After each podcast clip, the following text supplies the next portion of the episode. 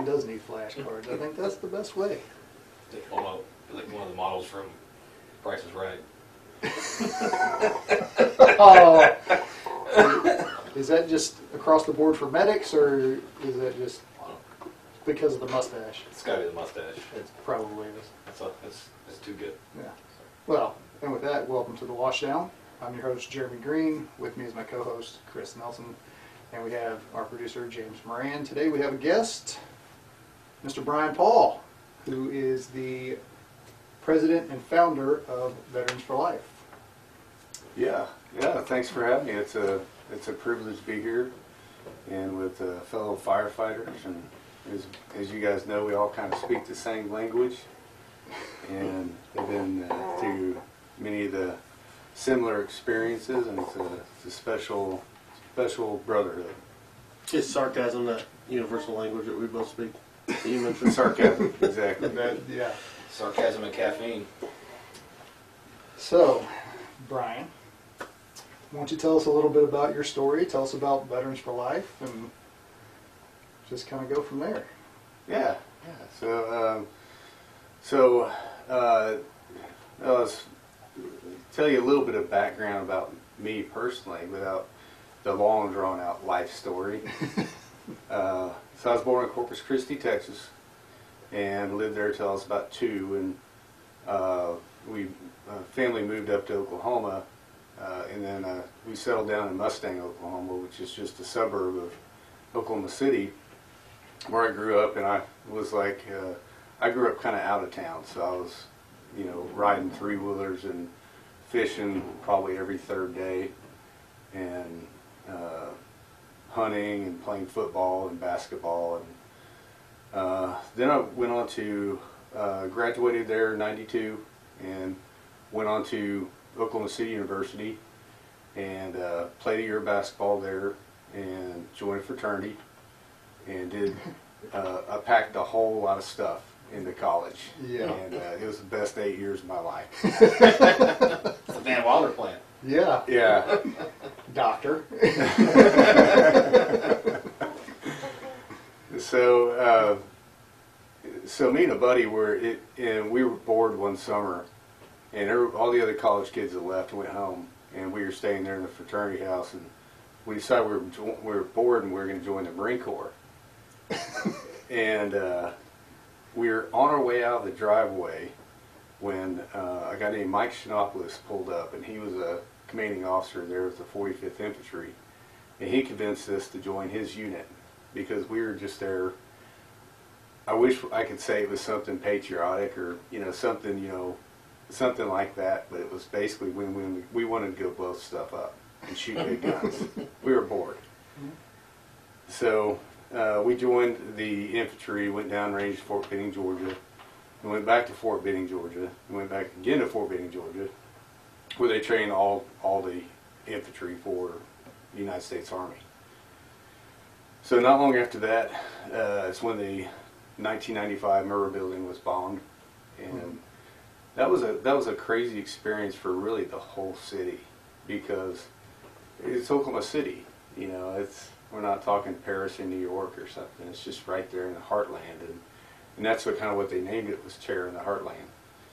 And so my uh, my college was probably three miles away from the Murrah building, uh, downtown Oklahoma City and our armory was probably two miles away from the Murrah building. So we were able to get our stuff, uh, get all our gear, and get deployed pretty quick. And so we spent two weeks down there, mainly doing security um, and setting up tents and some other things there at Ground Zero.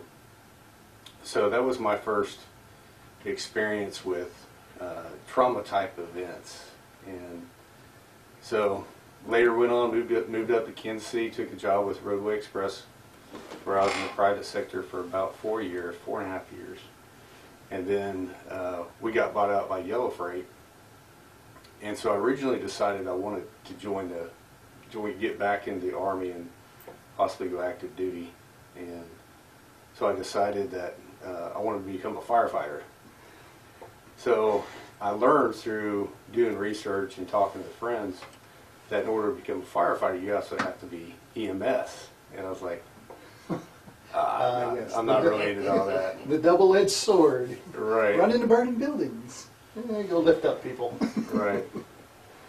So uh, I ended up getting through uh, EMT school and then the fire academy, and then I uh, volunteered for two years, and then later became a career firefighter for a few years, and uh, started out my fire service career really doing really really well. Uh, I was hired on full time uh, when they had they had two open positions out of about 860 applicants, so really did well in all my evaluations and was doing well on calls. Uh, and then um, my my journey success really took a turn, and my drinking became extremely heavy, and I always drank too much, and even through college and stuff, like most college kids.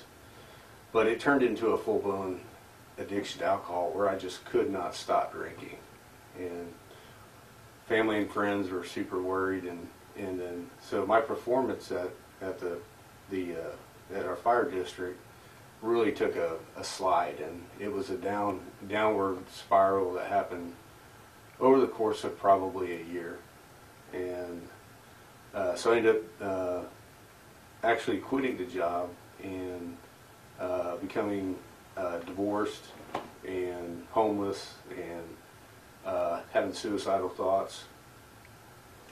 And so that, that was my rock bottom. And so through that experience, uh, I went through a 90 day treatment program. And when I started that program, I was actually diagnosed with post traumatic stress, which I had no idea. And I didn't even know what it was. I've heard people talk about it just briefly, but so 90 days uh, there in uh, a place called the English Mountain Recovery in Tennessee, uh, where I went through equine assisted therapy, as well as talk therapy and a 12 step program. And I was able to come out the other side with a clear mind and uh, renewed spirituality, faith in God. And that really was what carried me through um, to uh, gave me the strength and comfort to start building what's now Veterans for Life. And that story really began with me sitting on, standing on the top of this mountain, where English Mountain is actually in the Smoky Mountains. And I knew that there were, there had to have been many other people like me. We had all the same similar experiences. And uh, so I knew I had to take my experiences to somehow help the next person. I had no earthly idea how that was going to happen. I didn't know what a nonprofit was.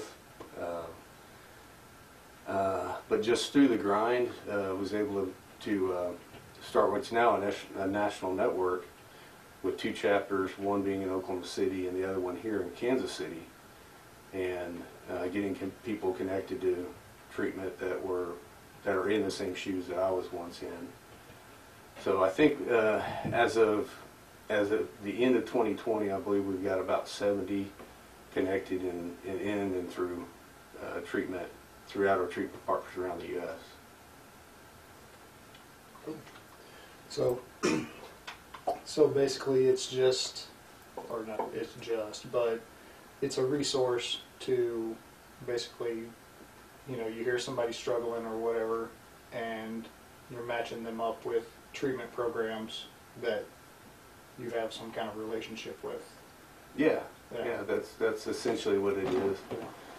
So yeah, it's just matching the, the person's issue up with the program. Okay. And uh, throughout the last four years, I've been able to make uh, basically just good friends and that, that run different programs, treatment partners, and get people, you know, connected. And, and uh, you know, as I tell people, it's the, you got a widespread problem, but you also have widespread support. And so it's, it's merging those two Right. together. And I think that's a very good point because I know whenever you talk to people, you know, firefighters in general, and you know, guys in the military, police officers, we all kind of have that same mentality of, you know, I got this or whatever. But whenever it gets down to the point where we might need some help, we don't really know which way to turn because our culture is suck it up, buttercup, you Yeah. know, and so it's not that's not talked about. So the resources aren't widely known in our community. I guess is what I'm trying to say. Yeah, yeah, that's exactly right. So it's so you know there's a lot of veterans and first responders that struggle with the post-traumatic stress, the, the substance abuse, uh, the depression, all those things that come with it. Um, so as I you know coach our team is how do we how do we get underneath that pride and we do that by removing that shame and guilt of someone who is used to going out and being the helper and now is the one that needs help. So we do that by, by removing the shame and guilt and replacing it with hope, inspiration, and understanding. And so that's why I like to share my story of recovery because um, I'm just like everybody else. I'm just like the two of you guys. Um, but my story recovery has, has been remarkable. And but it's something that everyone could do in, in their own, in meeting their own goals in life. Absolutely. And that's one of the reasons that we started this podcast was, you know, we've both had our own stuff that we've gone through, which we've talked about a little bit, but I'm sure we'll go, at least I will, into more depth. But, you know, it's, there is a way out. There's a, a path to recovery, and if you're committed to it, you know, the resources are out there and you can take those steps. And if we can, by doing this podcast, if we can catch somebody who may see it, you know, and, and they can recognize, oh, well, yeah, I kind of do that stuff too, or, you know, I've had those thoughts, or, you know, whatever, and they can recognize it early, maybe they don't go so far down. That's that's just it right there. Yeah. So I, I got out of uh, got at English Mountain, uh, started the grind of building the uh, the organization Veterans for Life USA. Started connecting with people. One of those people I connected with was an old college friend from OCU, and I hadn't seen him in twenty something years. And his his, his name's Brian Wharton, and he's in the local acting community there in Oklahoma. And for some, probably many people don't know that Oklahoma's become kind of a hotbed for uh, movies. I had no clue I didn't about know that. that. yeah, it, it really has. So, one of the movies they were making at the time, this was this was um, two. This was about three years ago. Uh, Hollywood people came to Oklahoma and they started making the Turkey Bowl, and all these kind of big celebrities from Barry Switzer to Matt Jones, uh, uh, John Beasley, Antonio Smith from the Houston Texans Super Bowl with Elway. So Brian got me connected to this movie, and because I was playing semi-pro football at the time, so I met kind of the the mold, I guess. Mhm. And so there I was, is one of the stories. There I was. They're hanging out with all these guys for for two days, and and uh, the movie got picked up by Lionsgate, and we actually saw it. Went and, and saw it in the theaters there in in uh, Bricktown in Oklahoma, and Barry Switzer was sitting on my left, and my mom was sitting on my right, and uh, he asked me, if, Barry asked me if I wanted to come up and say a few words, and this was a packed, this was a packed uh, theater, and uh, can't really remember what I said to all these people, but it was apparently it was somewhat humorous because people got a chuckle out of it. So That'd be cool. I'm not gonna lie. Uh, yeah, that would be. yeah, it was it was. I have to go back and look at pictures. That's some of the things I've done in my recovery because I would think, dude, you like schizophrenic? Did that actually happen? Like, I don't know. It, it actually happened. And, Good things happen in bunches, yeah, you know, and once you start the ball rolling, yeah, it's it's amazing. It's amazing what you can do when you when you don't have distractions. You know, it's like this is a goal that that I want to do, and you don't have uh, you don't have the you have a clear thinking head instead of when you're going through alcoholism and post traumatic stress and you're having to fight that depression. It's like it's like kind of being knee deep in mud and you don't really know what it's like until you get to the other side of those those kind of struggles. You think, you know, hey, life is not not nearly as hard as what it was. Yeah.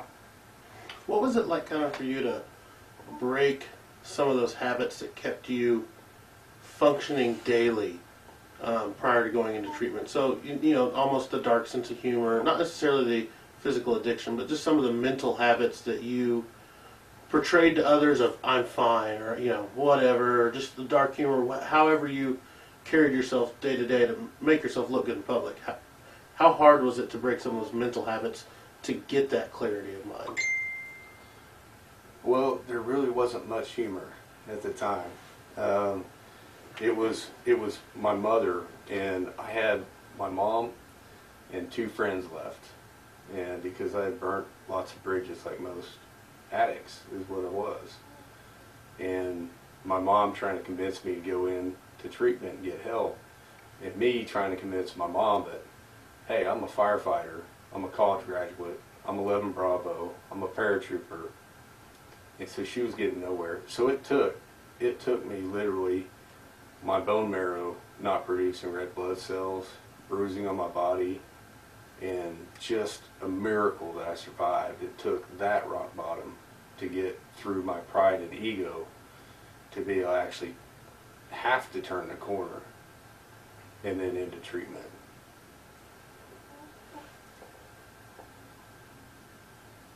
Yeah, I don't know what to Yeah, say. that's to not that. kind of, kind of, kind of, I didn't expect to That's- that. no, I mean, That's a lot of ego, Brian. yeah. It was it was a lot of ego. Yeah. So as, as part of with the Veterans for Life, then how are you breaking down that that ego wall essentially of guys that are built?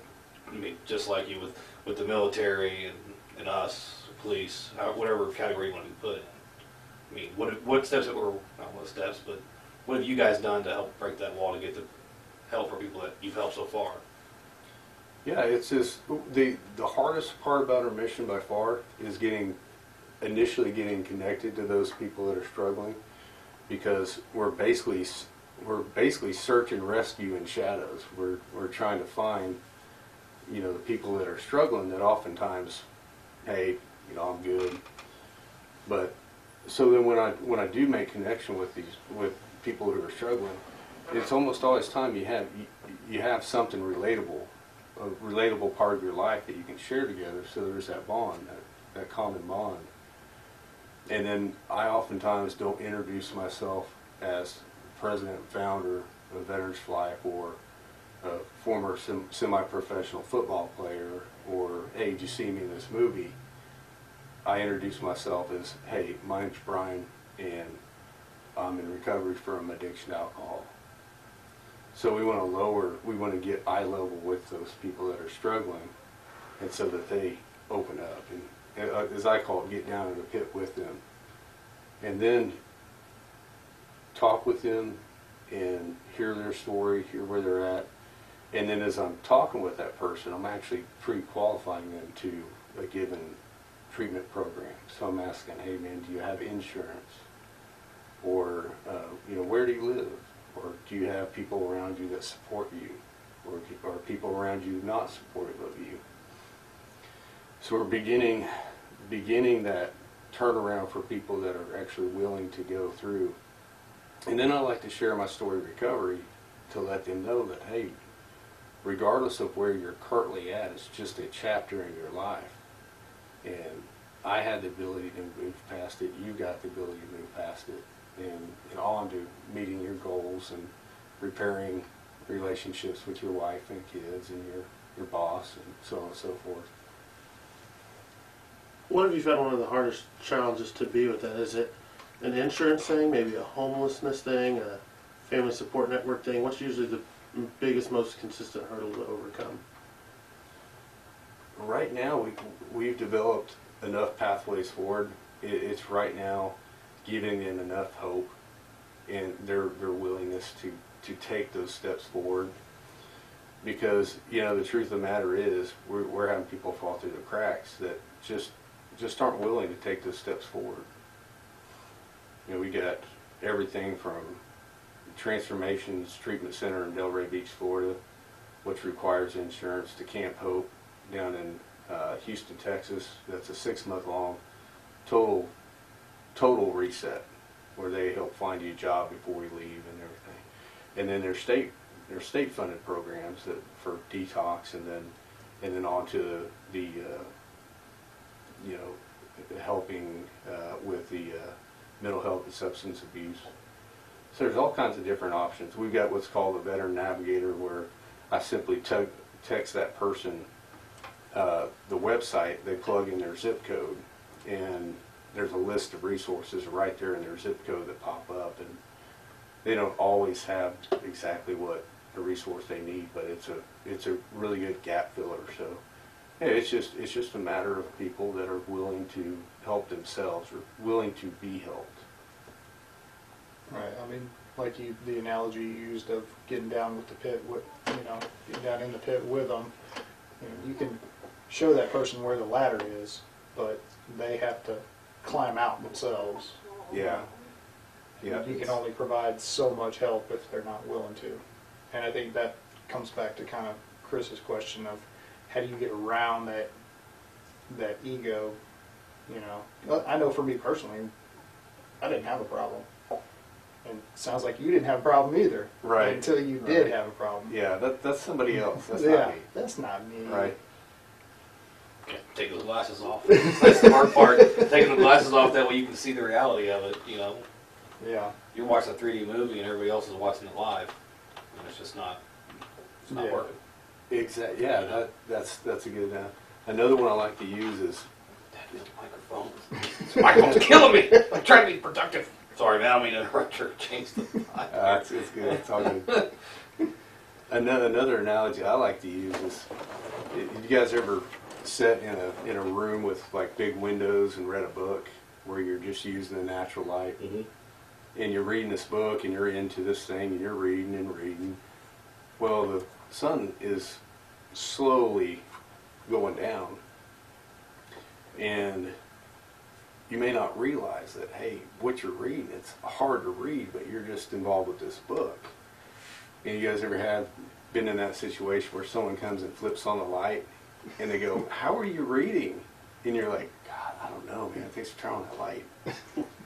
Uh, it's like that. It's like going on and, and uh, flipping on the light so someone can see clearly and, and then helping them. And because a lot of times when we're struggling with, with the depression and the addiction and stuff, we think we're thinking straight, but all our friends and family are going, dude, what are you doing here? Yep. The things you say, you don't think you're being offensive to somebody or being mean, when in reality you are. And then, like I said, you burn the bridges, and Mm-hmm. it's hard to. It's really hard to come back once you burnt those bridges too. Yeah. You know, I mean, just I mean personally, for you to, to, to fix your your mental health and your ha- break your bad habits, Yeah. it's almost impossible without that support network. What was it like for you, kind of on the on the backside of the on the healing process of this? Some of those relationships you did hinder, you know, going through your addiction. How how do you even begin to repair those? That's a really good question. You know, to me, it's the best thing I can do for my family and friends that care about me is move on and not drink and stay sober and help the next person and talk with people like my son and my mom and and you know keep keep connected with them and let them know how things are going with me and and just you know just slowly, you know, rebuild those. That trust is the big thing. That, hey, I'm doing well, and yes, I'll always be an addict. I'll always be an alcoholic. But because I know that, it keeps me from taking the first drink. And, and then being a part of their lives and giving back into their lives and being supportive of them as they were for me when I was struggling. What would what would you say to the family members that are kind of struggling with that, that are almost ready to give up, ready to just kind of throw their hands up? What would you, looking back on, what would you say to them now to keep them in that fight with that individual? I would say to them that it's it's um, try to think of that person as still the person before the struggle with with the substance. What what was that person like before they started taking that downward spiral and being a jerk and you know and all the behavior that most alcoholics have. You know, we all have very similar behavior. We hide bottles, we lie, we cheat, sometimes we steal. But think about that person before that. And then hopefully that will help them realize that it's not the person, it's that substance and the effect it's having on that person's brain. And uh, again, it's trying to be as helpful as you can and caring and compassionate as you can without being the enabler. And that's where that's where it gets a little tricky for a lot of people.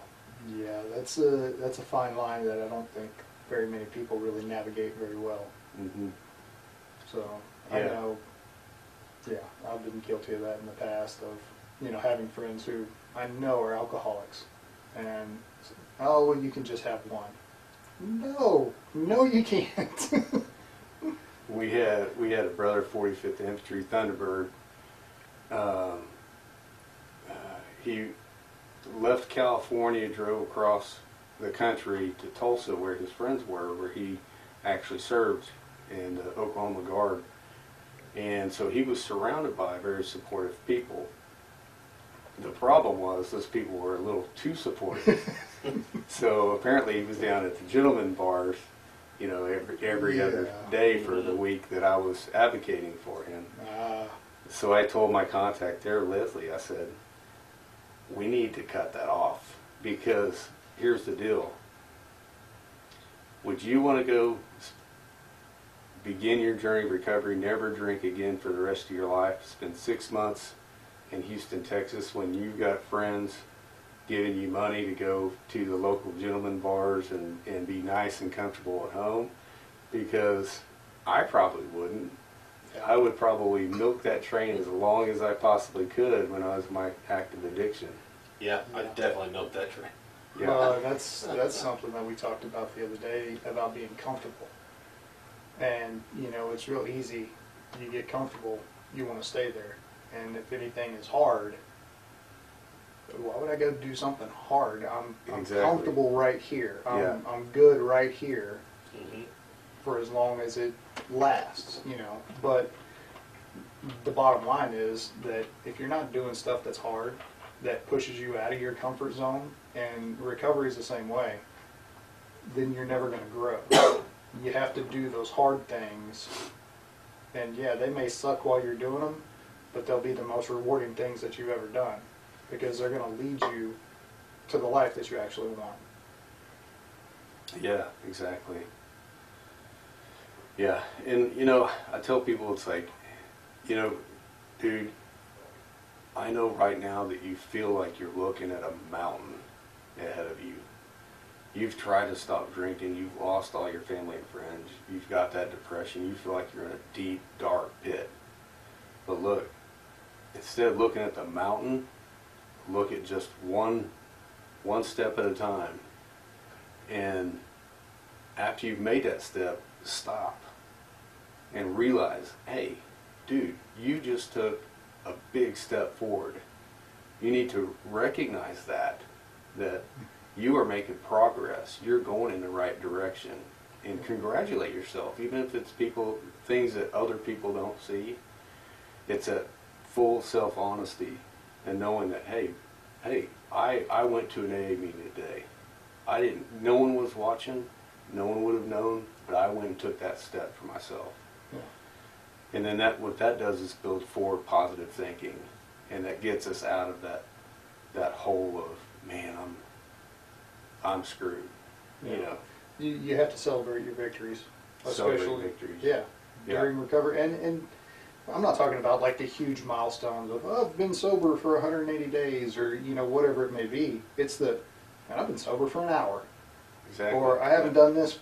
You know, it's you celebrate your wins. You know, you're not going to be undefeated. I mean, you're going to lose at times, but it's you celebrate those victories, and like you said, it's one foot in front of the other, and recognize whenever you have made those milestones and Absolutely. done the little things. Because Absolutely. you do a lot of little things, that adds up to the big thing in the end. 365 days a year. There's 365 mm-hmm. opportunities to win in one year. Exactly. Yeah, that's good stuff. Yeah. At least that's the way that I like to think about it. So, It's it's just like anything else, anything you do in life, you gotta set the small goals. yeah. You know, look, you play football, I played high school football and Jeremy's basketball, and we all, sure we all play baseball at some point. It's not, you know, you have your goal list, but it's, you know, win, win the first game. You know, well, I had a football coach, This thing was every week, we one and oh. That was the goal, one and oh. Mhm. And then, no, we never talked about winning the state championships or winning the conference, be one and oh, every week. And it worked, I mean, we won state my sophomore year in Illinois. So, Well, well, and I think that's a good. That's just a good life lesson. that- that's how, and that's what I've taken with me Yeah. ever since. Because if That, you, Hay's in the barn, boys. yeah. what are you gonna do with it? That was one of my favorite ones too. Hay's in the barn. Old country coach. if you look at, you know, like you said, you look at that mountain, it's real easy for people to get overwhelmed by looking at the all of the work that has to be done. You break it down into small goals, and then before you know it, you're looking back and going, "Wow, I'm I'm halfway up this mountain. wow, I'm three quarters of the way up this mountain." You know, and if you break that down into your everyday life, you know, of man, I got so much to do today. I got to do the laundry. I got to do this. I got to do that. Okay, prioritize prioritize your tasks. What's the first thing? Just do the first thing. Make your bed. Yeah, and then you move on to your second thing, and then your third thing, and before you know it, you're done with everything you have to do. You know. I'm interested a little bit about your schedule when you talk about going to college. I played sports in college too, so I know how rigorous that schedule can be. It's my my guess would be it's almost somewhat like the military. Every day, most of the day, your schedule is laid out for you. You go where you go. You shit when they tell you to shit. You know, it's all it's all scheduled for you. You know, then you talked a little bit about your career. Even after the military, everything was structured. There was a goal. You wanted to be a firefighter. There was always EMT school. There was a fire academy. And then you got to that point where you find yourself only working nine or ten days a month. And it probably for the first time in your life, you had a chance to be not stagnant, but just relax. There, there wasn't a next step, next step, next step, next step. Would you say, or did you notice an increase, or, or would that be your downhill spiral when you notice you truly did have more time for your thoughts? I think that would be part of it. Yeah, yeah. Like I say, you know, I it always drank a little bit too much, you know, for since my mid twenties, early twenties. But yeah, when you leave, when you when you get off shift, if if I were if I were to have a say a lawn care business or uh, a stronger, uh, more involved with the church, or getting out doing healthy things, uh, softball or flag football or something like that. I think that the lifestyle with that that time gap, you know, those days off. Yeah, that's what I tell people is, hey, lots of people have long, healthy, wonderful fire careers, and the best way to do that is have those outlets outside the fire service where you have your your strong faith, your your church family, you're doing kid things with your kids, you're going to ball games to keep you from sitting at home and dwelling on, hey, you know, we lost that eight month old. You know, did you see, you know, you know, and thinking about all those things, thinking about the Oklahoma City bombing, you know, thinking about um, losing friends. We lost a we lost uh, one of our firefighters to suicide there when I was on when I was uh, on career, and so yeah, so taking advantage of that time and doing healthy things because what I describe post-max stress as is it's like it's like you have a lot of trash you're putting in a trash compactor, and so that that trash bag can only take so much trash in it before it's called. You guys know the term BLEVE, mm-hmm. and before it levies, and it you know, and it's and that's when you start having some major problems, especially when you pour alcohol into that. So if you have those healthy outlets, you get that stuff out. You're out doing physical exercise. You got a strong faith. You got a good church family. Then that's what creates that longevity in, in jobs like the fire service, where you you know have to deal with people's problems as a career. With your organization, would you say that you're still working on, or have you got those resources to, not necessarily somebody needs to go to treatment or it has to be in depth, but just providing those kind of light outlets to help steer away from going any deeper down that path? Yeah, yeah. So um, we have three we have three different aspects of our mission. So providing connection to our to our treatment partners is just one of those aspects. The other two aspects are providing support and also purpose.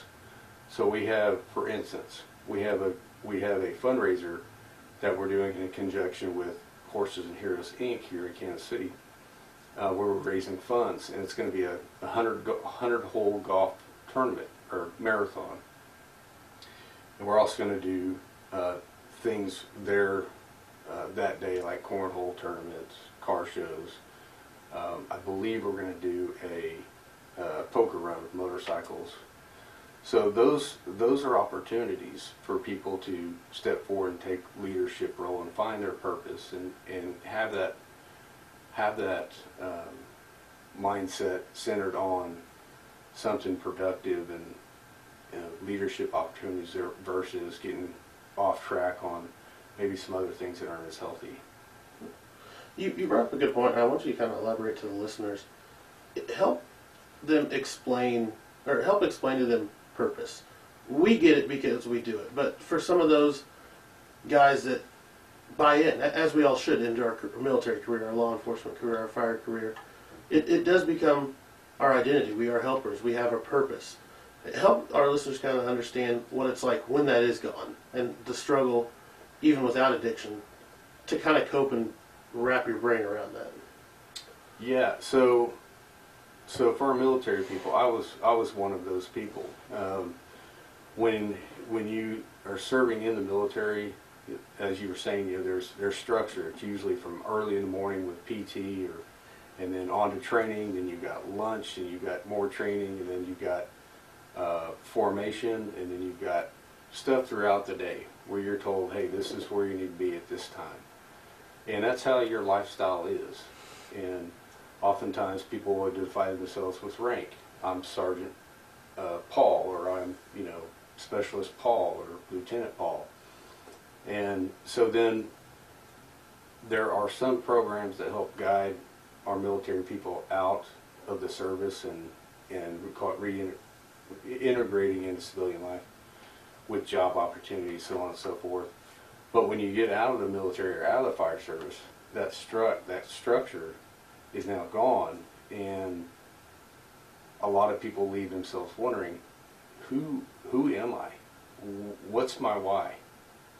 What am I supposed to be doing? Like you know, what what's my purpose? So there are a lot of different VSOs around the country. We partner with quite a few of them that offer that purpose and that structure and that camaraderie and and help people help guide people onto things like jobs and through you know connections and, and things like that where it's it's not you're not just being dropped out of military fire service but now you have a fire service family and when that's gone well you still have a family of, of camaraderie and people all serving with purpose for the community. So that sure helps.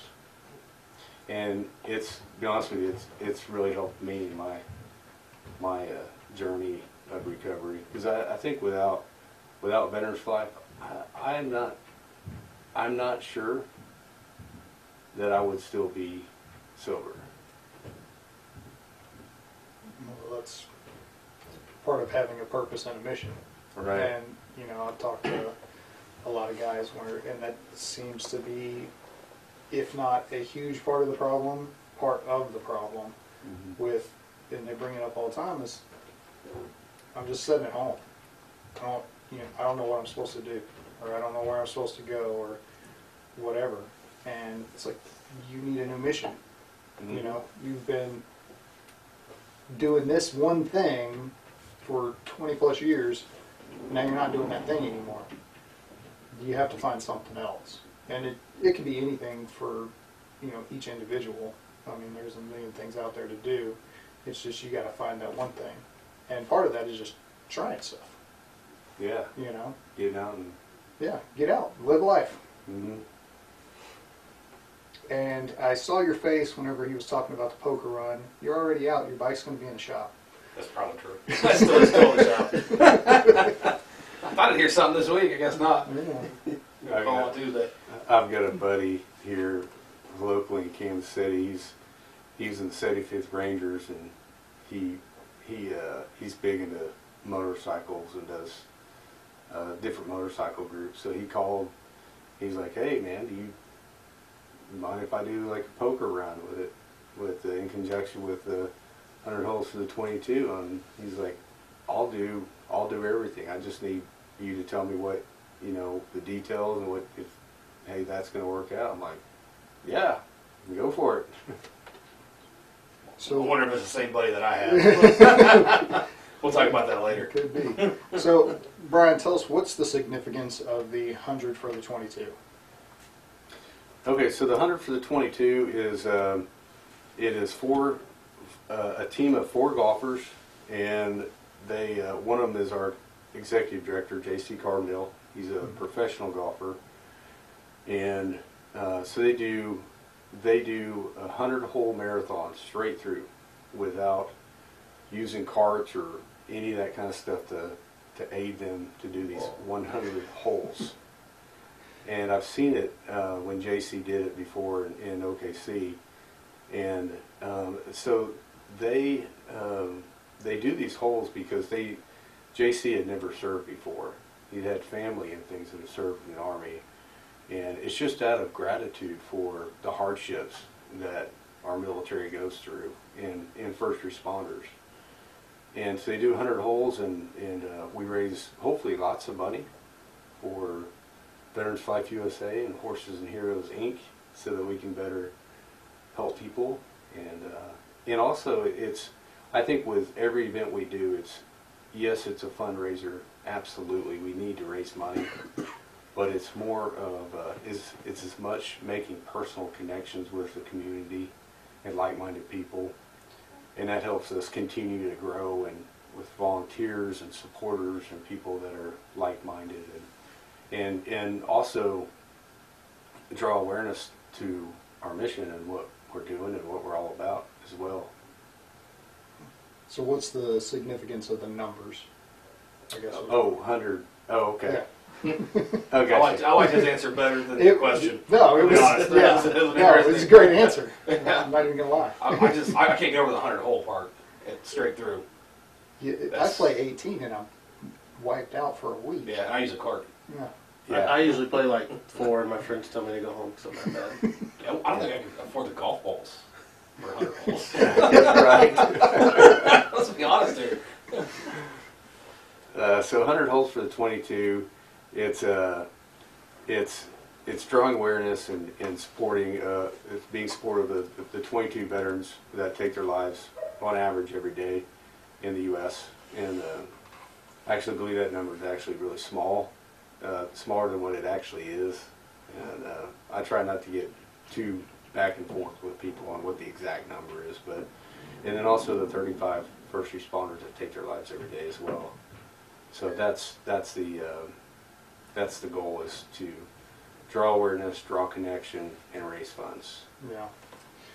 Yeah, I was reading, uh, and Nelson and I talked about this before, um, last year whenever we were doing kind of research for the podcast, we were kind of going over the whole, you know, how many first responders commit suicide and all of that. And I read a paper that said it was, what was it, 300 and something Yeah, it's like an average of three hundred. average of three hundred something a year, but they actually expect that number to be as much as twice because of the way that it's reported and that, you know, it kind of gets covered up a little bit sometimes. Mhm. So, I mean, it's a real problem. That's a pretty good paper too, that, Yeah. the white paper. Yeah. I mean, it's, it's a real problem and people need to be made aware of it. And people in the fire service, people in the military, people in law enforcement, we all need to be aware of that and cognizant of it, you know, and it's true, we are our brother's keepers. So we gotta keep an eye on each other and watch for the signs. And keep an eye on yourself, Mhm. you know, cause it does happen. Yeah, with the with the uh, when you're talking about the suicide rate, just the number, it like I say, it's it's, and I don't mean this to. I don't mean this any other way than what it is. It's just a number because they don't take into account the overdoses. They don't take into account the accidents from from self medication. Uh, and the uh, that 22 number, you know, I've got the email from the VA, but that was a that was a VA study that was done in, I believe I believe it was like 2012 uh, or 2014, one of the two. But that was a study that was done over that was a, a study done just on the active duty component. So many people don't know there's active duty component, which is the smallest number wise, personnel wise in the military. Then you've hmm. got your reserve, which is much bigger. Yeah. And you've got your National Guard, which is much bigger.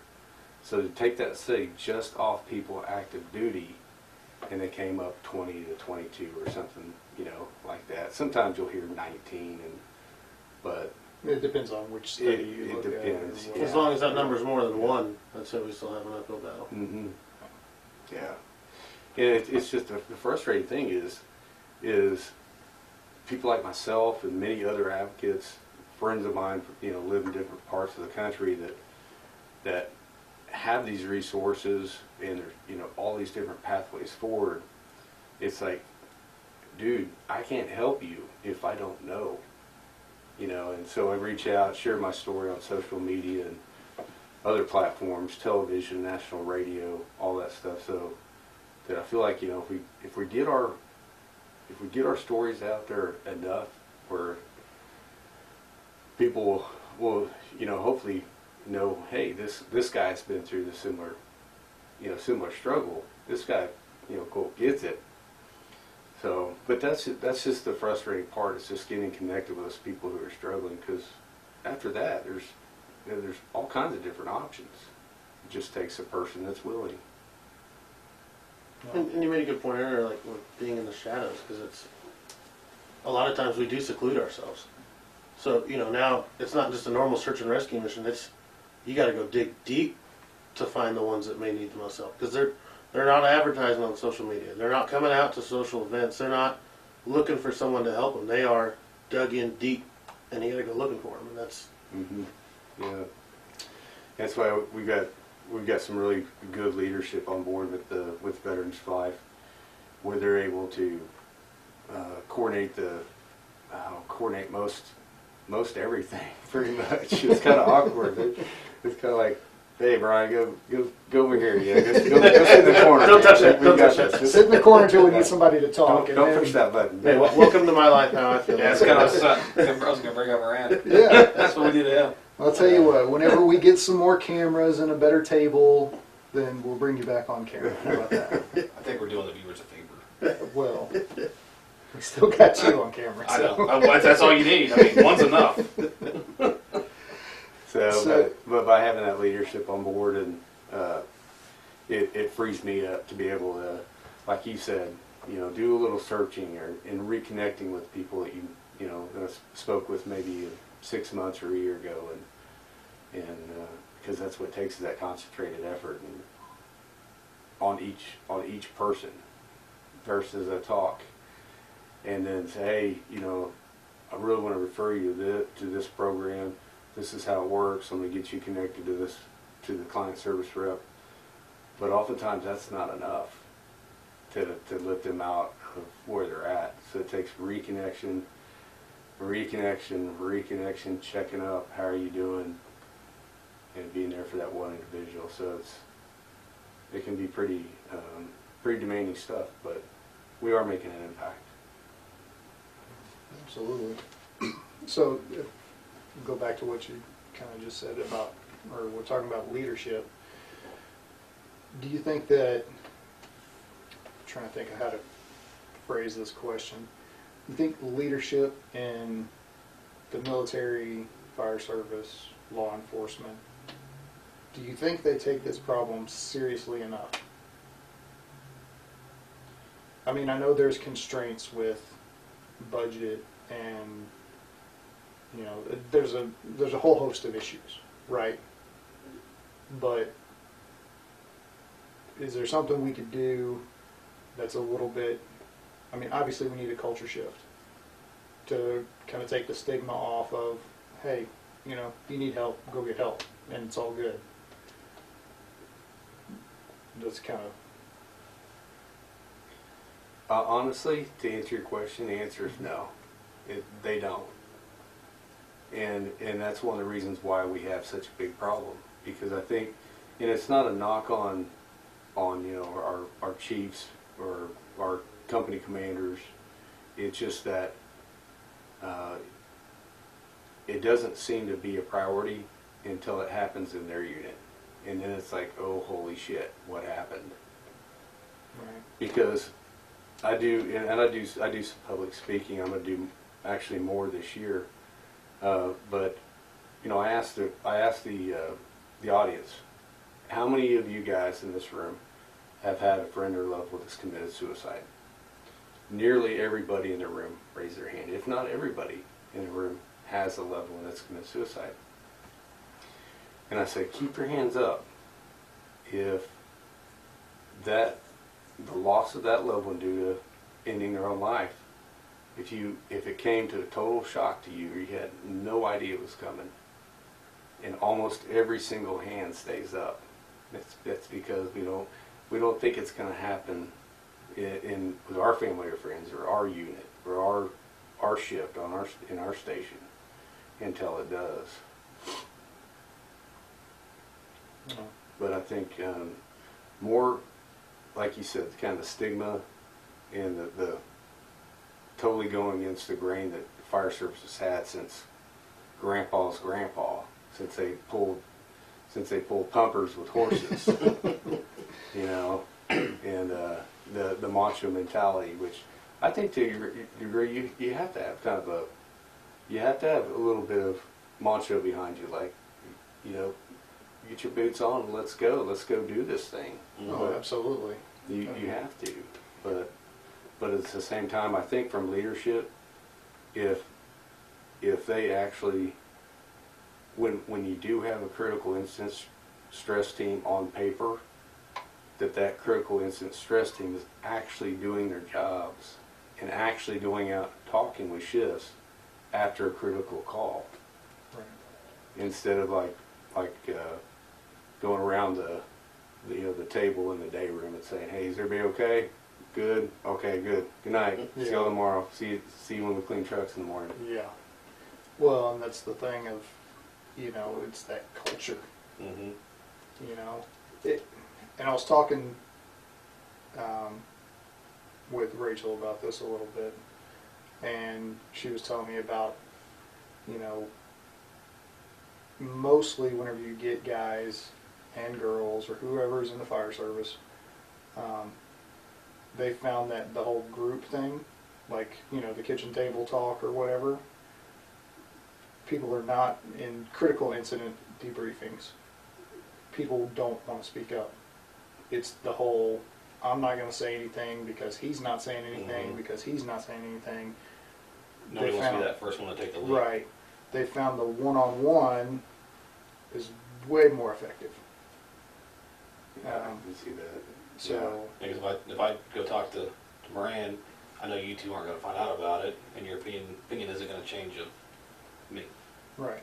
That's what Which worried about. and and ultimately, that's not something that you should have to worry about anyway.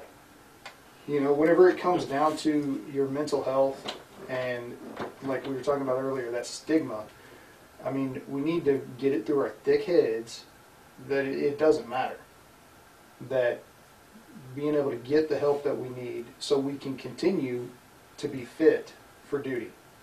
And that's ultimately what it boils down to is look at it as a team. We'll say football because you're both football guys. Your quarterback has a broken throwing arm. You're not going to put him in the game to play quarterback. You're going to set him. He's going to get better, heal, then he can come back in and play. It's the That's a same great- thing. It's a great analogy. Yeah. yeah. Yeah. It's PTS s- specifically is an injury, and that's the way that we need to start looking at it. And it has no bearing on you're a weak person or this or that. Stress and trauma affect everyone totally differently. We could all three see the same thing, and Moran too. We could all see the same incident, and it will affect us in four different ways. You may be fine with it, and it wouldn't bother you you might be a blubbering mess. Who knows? It- doesn't make you less of a person or more of a person or whatever. It just, that trauma event affected you differently. Okay, you need to go talk to somebody or you need to go do EMDR or neurofeedback or whatever. Let's get you the help. And then, hey, you ready to come back to duty? Let's go. Yeah, yeah. So um, I want to talk a little bit about because that leads up into Zach when I probably I may have forgotten about. Um, I'm a firefighter and I've been through traumatic call. I'm going home. I'm self-medicating. I'm going down that downward that downward spiral. So how do I go and go about getting help? What I want to encourage people to do is, is first identifying that you need help and there's absolutely like Jeremy, like what you were just saying, it, it's a, it's the human brain. It's not the, it's not the, it's not the fact that you're any lesser of a firefighter or a cop or a paratrooper or a marine or whoever it is we're talking about. It's it's just how the human brain works. No one signs up for it, right? You don't raise your hand and say, "Hey, Give me that that- one. give I like the one that's a little broken. yeah, yeah, that sounds good. So, so how do we how do we go about what what's the next step forward? The next step forward is going to your HR person and telling them the three magic words: "I need help. I need this to ma- remain confidential." At that point, your HR person, by law, cannot share that with your shift. They can't share that with your captain or into that HR person, whether it be your administrative lady in the front front office, or if there is some sort of HR department, like with a bigger uh, police or fire service. Uh, that person by law cannot disclose your your mental health status and the things that you share with them. And then it's if um, from there, if it's if it's in-house patient, if it's in-house therapy that's needed, like say like transformations, where that person would have to be off work for the 30, depending on the insurance, anywhere between 35 and 45 days, then that's where FMLA comes into play. So if you've been at your station for 12 months or longer, you should qualify for FMLA. And, uh, and then insurance will take a big uh, part of that, that cost away from the person that's struggling. Yeah, there are definitely avenues for help. It's we got to take your pride, put it in your pocket. You know, you can bring it out later, but you know, get the help that you need. And you know, like you said, HR. There's also there's peer support teams that departments have that do the same thing. You know, um, EP or EAP. You know, that's another option for depending on you know your specific department or whatever all and that's the thing like all of these police departments fire departments the military they all have routes for people to take to improve their mental health if they're dealing with something you know or whatever a lot of people just either don't know, initially don't care to find out, or whatever. It's like we go back to earlier, taking that first step. So do a little bit of research or tell somebody, you know, Yeah. ask a friend who you trust. Hey, I'm struggling. I need some help. What do I do? I got you. I'll find out. Or this is the number that you call, or this is the person you talk to. Yeah. That, that's the biggest thing. Is just like you said, tell someone, Yeah, absolutely. trusted friend. Yeah. You know, maybe that may be the the guy that you're working with on the med unit. You know, or someone that you have you know close friends with that works on your shift, or could be outside of your outside of your department or district. You know, but tell someone. Yeah. Yeah, don't just suffer in silence, which is what a lot of us do, and then don't realize that it's not really silence that we're suffering in because we're making everybody else suffer around us, Mm-hmm. you know? And, you know, I'm sure you experienced it. What was the last thing to suffer during your alcoholism? It was the job, right? I mean, home life sucked, all of that stuff. Everything else can go to crap. I'm going to show up for work. And then once that's gone too, now I have a problem. Right. You know? Right. Well, brother, I will say you are welcome back absolutely any time. Yeah, Yeah, I think we appreciate could go another hour on this alone and learn Yeah. more. And Yeah. I mean, it sounds like you Veterans for Life has their ducks in a row, and you guys are doing great things and and really helping a lot of people. And hopefully, it grows even bigger than what it is now. Yeah. God, you know, the more work you get, the better. I I mean, unfortunately, you, Yeah. I mean, you know what I mean by that. I don't, I don't want to see good people hurt, but Yeah, Right. the Absolutely. more work you do, the more people you're helping. Well, and, you know, the goal with, I don't want to speak for you, put words in your mouth, but I would think that the goal for an organization like yours would be to not be needed. To work yourself right out of business, right? That that would be nice. Yeah. That means we did a few things right. Yeah, exactly. Well, I, you guys are doing a lot of right stuff, so, and I appreciate you. Yeah, I here. appreciate it. It's uh, when when people show me appreciation, it's it's uh, I like to remind people that yes, I'm the president and founder, but so many people throughout the last four years contributed, and so much effort has gone into it. And that's our motto is stronger together, and that applies in so many different ways, with people supporting and volunteers. Um, uh, advocate to the person that's struggling. Um, so many different ways, and so uh, when people show appreciation, I, I just like from my heart, I appreciate it because it's been a grind, and we'll never be there wherever there is, and uh, so I appreciate it. But let us know when you do some stuff too, because I mean, I'm not a golfer, but I'll watch. I have a great time. I'm just I'll, god I'll awful. play, but or you It's, know, uh, corn, the cornhole tournaments and then when the poker runs, The whatever, whatever we can do to, to help further the, the cause. Abs- Absolutely, we love that. Uh, the 100 foot 22 is in uh, at Eagle Landing Golf and Country Club, April the 26th in Belton, Missouri.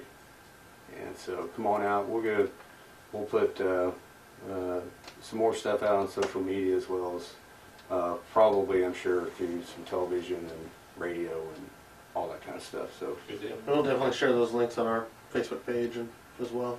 yeah, Put those that'd be events great. up. Yeah, much appreciated. Just send them to me. I'll put them in the description of the video. So Cool. they'll be all over YouTube. Cool, sounds good. Tens of viewers watching it. Wow, he went double digit- digits. You already used that joke. So. All That right. still rings true. All right. Thanks everybody for stopping by. Um, you know, if you need help, reach out. So you're not alone, and there is always a way forward. So see you next time.